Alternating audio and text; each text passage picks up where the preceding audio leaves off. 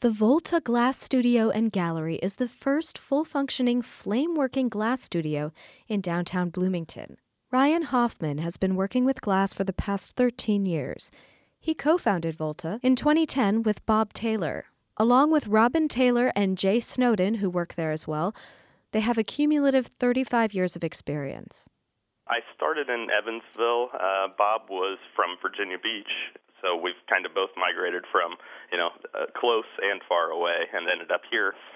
Bob and I had started doing collaborations together uh, six or seven years ago, and it's just kind of, you know, culminated in this. It's just a passion. Hoffman and Taylor started Volta together in part to educate the public about glass blowing.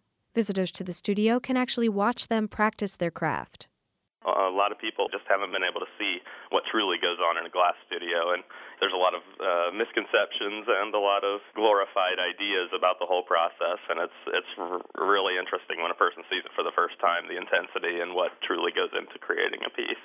After being inspired by what they've seen visitors can also plan projects of their own.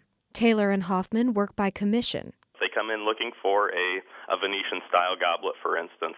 We can go through different pieces that we have here in the store.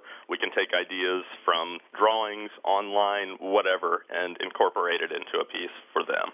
The experience of watching the artisans at work and then developing a piece of one's own is as unique as the art that's sure to result from it. We're trying to bring people in, let them see examples of work, and then kind of go from there and bring their own idea to life.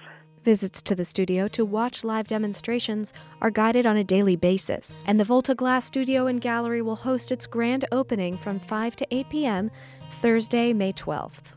For WFIU Arts News, I'm Rachel Lyon.